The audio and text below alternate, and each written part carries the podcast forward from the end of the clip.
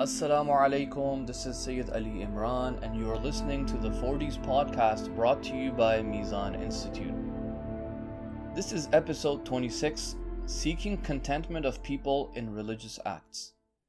In Hadith number 25, we read from Imam Baqir alayhi salam, who said, If a servant does an act which requires the intention of seeking proximity to Allah subhanahu wa ta'ala and a dwelling in the hereafter, but brings the contentment of one of the humans in their intentions, he is considered to be a polytheist. This very short narration is saying that any act of worship, an act which requires one to maintain their intention for the sake of Allah subhanahu wa ta'ala only, if this act is done while also considering the contentment and satisfaction of people, then such a person has committed a polytheistic act they've taken a partner with Allah subhanahu wa ta'ala in their act of worship.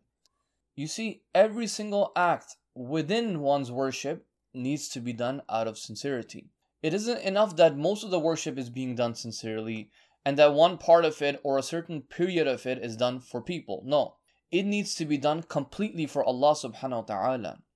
So, for example, if you're fasting in the month of Ramadan or any other month, the whole fast from the time of Fajr till Maghrib needs to be done for Allah subhanahu wa ta'ala. It's not the case that for two hours during the day you decide, well, during these two hours I'll fast for the sake of people, and then the rest of the fast I'll do it for Allah subhanahu wa ta'ala. No, the whole fast needs to be for Allah.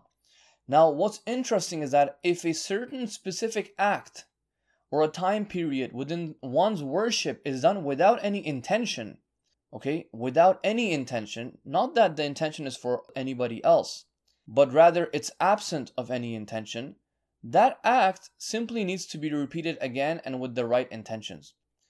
But if a certain part of one's worship is done with the intention of riyah, then the whole worship is invalidated and they need to repeat that act of worship again. Let's give an example from Salat.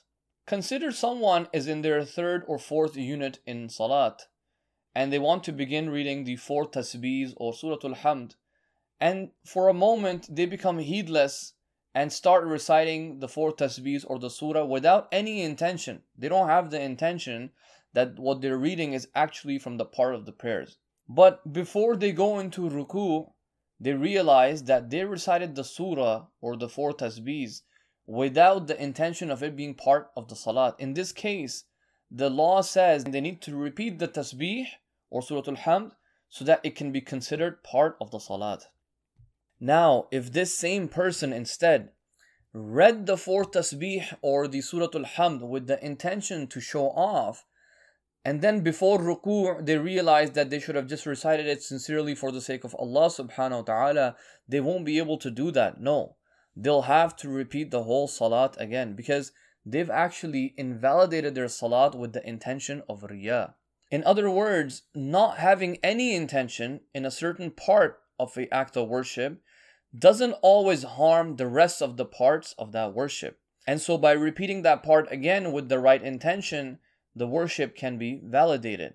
But if a person performs a certain part of that worship with the intention of riyah or to show off, this will impact all the other parts of the worship, and the whole worship will actually be invalidated and ruined. They're gonna have to begin the whole act of worship again. In the next episode, we'll read a tradition from Amir al-Mu'mineen Imam Ali salam where he describes how one needs to make sure that they're sincere even in the way that they use their limbs and body parts.